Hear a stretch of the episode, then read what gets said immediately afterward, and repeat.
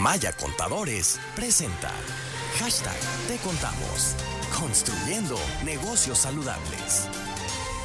Y voy a saludar, como cada miércoles, con el gusto de siempre, a Luz Guzmán, asesor fiscal y contador público de Maya Contadores. Antes que otra cosa, como siempre, bienvenida Luz, ¿cómo estás? Muchas gracias, Daniel. Con el gusto de saludarte en esta tarde. Igualmente, muchísimas gracias. Hoy vamos a platicar pues, el, del tema de operaciones mayores a 100 mil pesos en efectivo. Y bueno, de entrada te preguntaría, ¿quiénes tienen que presentar la información de estas operaciones mayores a los 100 mil pesos? Sí, esta declaración informativa la tienen que presentar las personas morales que reciban donativos, es decir, aquellas que están sin fines de lucro, que están autorizadas para recibir donativos cuando reciban un donativo igual o mayor a 100 mil pesos en efectivo.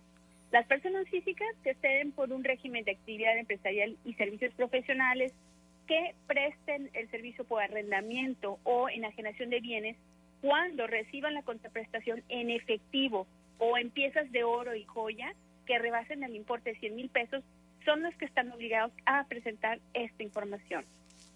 ¿Y qué consecuencias traería el no presentar esta declaración informativa, Luz?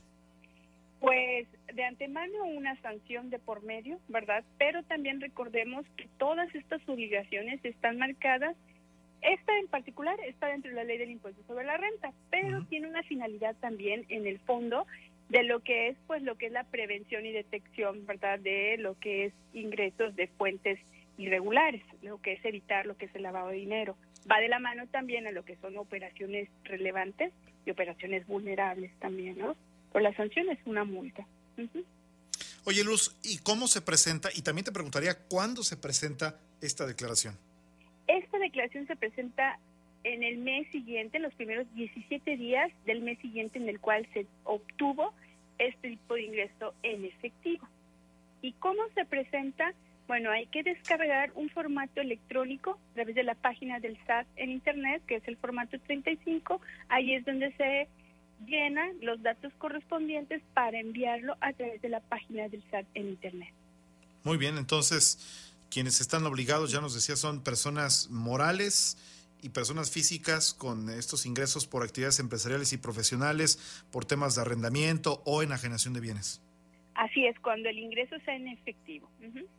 Perfecto, muy bien, pues como siempre Luz, qué gusto platicar contigo para que nos clarifiques muchos de estos temas que resultan de dudas que nos comparte el auditorio.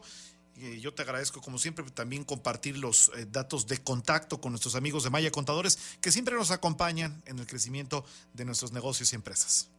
Al contrario, crezcamos juntos, nos enriquece mucho sus comentarios, dudas y estamos para eso, para coadyuvar y pueden comunicarse con nosotros a través de nuestras redes sociales, a través del correo electrónico información arroba mayacontadores.com. Como siempre te mando un fuerte abrazo y nos escuchamos aquí el siguiente miércoles. Luz, muy buenas tardes. Gracias Daniel, muy buenas tardes. Hasta la próxima semana. Hasta la próxima. Son las 2 de la tarde ya con 24 minutos.